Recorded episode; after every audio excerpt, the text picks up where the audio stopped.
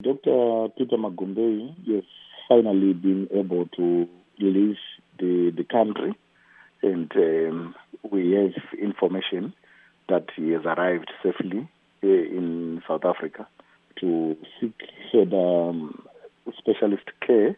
Uh, as, we are aware, as we are aware that he was reportedly to have been abducted and um, he has been receiving some medical attention in Zimbabwe, but his doctors have uh, highlighted the need for him to have specialist uh, care, particularly on the uh, neuro neurological side of it.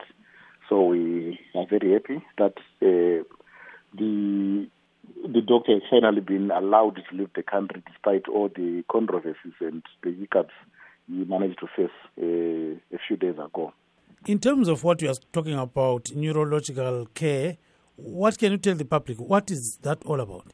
Um, it's a bit difficult because I would I would also want to really uh, dig deeper into his privacy. But what we're just saying, uh, the doctor during his uh, ordeal uh, is suspected to have been tortured and uh, is deeply traumatized. So his doctors uh, have identified uh, that he needs a psychological evaluation and he also needs to be seen by uh, specialist doctors, uh, either neurologists, other neurologists and other um, uh, related special, specialists who will be able to make sure that um, his mental state is uh, worked on so that he'll be able to re- return to full health uh, as soon as possible. Uh, secondly, we are also um, aware that his doctors have are still trying to uh, identify what could have happened to Dr. Magombeyi during the time he was missing. So they are doing quite a lot of investigations which may not be available in Zimbabwe at this particular point in time. So we hope that his trip to South Africa will help unravel the truth behind uh, what could have happened to him. And uh, they are doing quite a lot of screening tests to understand uh, whether or not he was poisoned, whether or not uh, has got other things that we may not be able to see physically from a distance. So that is what we can say for now. So now, how long is this going to take uh, from your exp- from your experience as a doctor? It will be very difficult for me to uh, be very sure or to try and ascertain how long he's going to stay out of the country. I think, as I've highlighted to you, that he's going to be seen by other very senior and specialist doctors uh, to attend to him. So it will be not appropriate for me to comment before he has been evaluated by his new medical team in South Africa. What about his security? We are told that uh, he's very much scared of his security. So what's, what has been done about that?